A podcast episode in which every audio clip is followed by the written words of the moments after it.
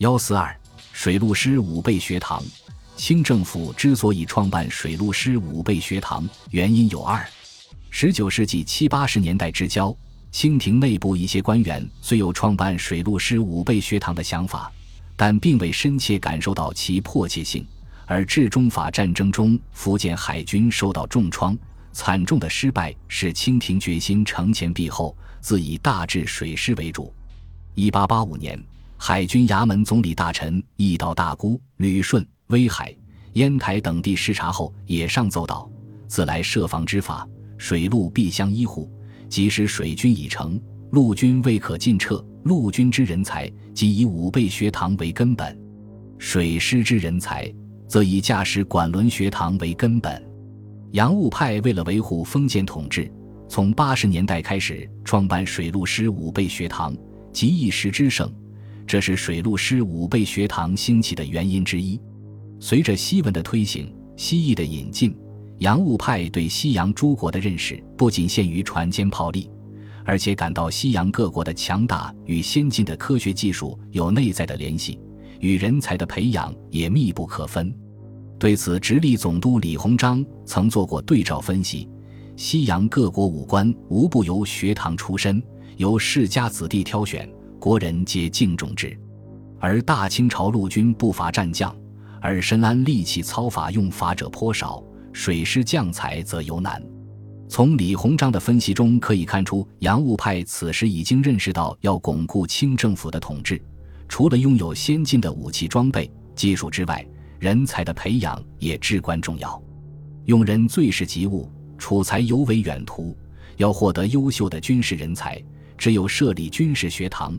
这是其原因之二。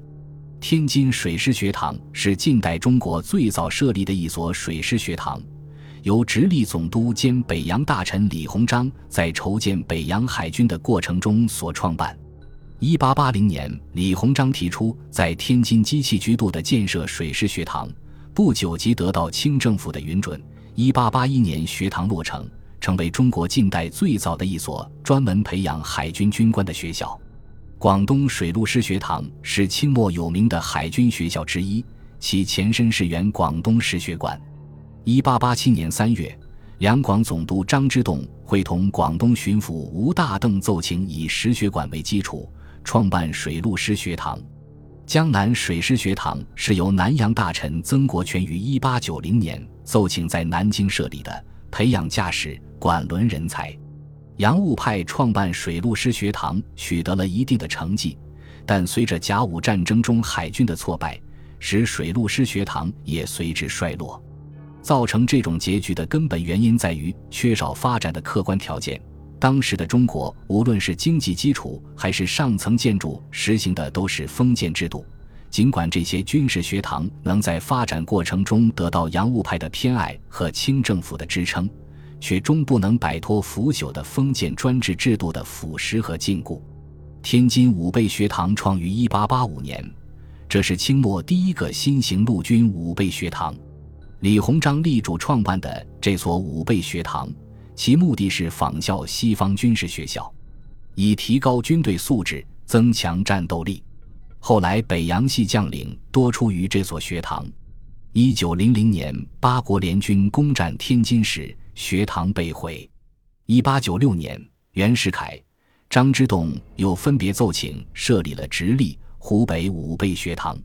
武备学堂的创立，无疑为清末以至北洋军阀时期的中国培养了不少军事人才。其教学和课程设置不仅重视应用学科，也重视基础理论学科，能在学习基础理论课的基础上，再做军兵种的学习操练。对此，并有明确规定，以避免偏废，在一定程度上反映了洋务派那种急功近利的思想有所转变，并能从根本上着眼来培养军事人才。在招生制度上，水陆师武备学堂与外国语学堂和军事技术学堂的招生办法有所不同，即在招生时资格规定甚严，对学生基本知识、道德品性以及身体素质。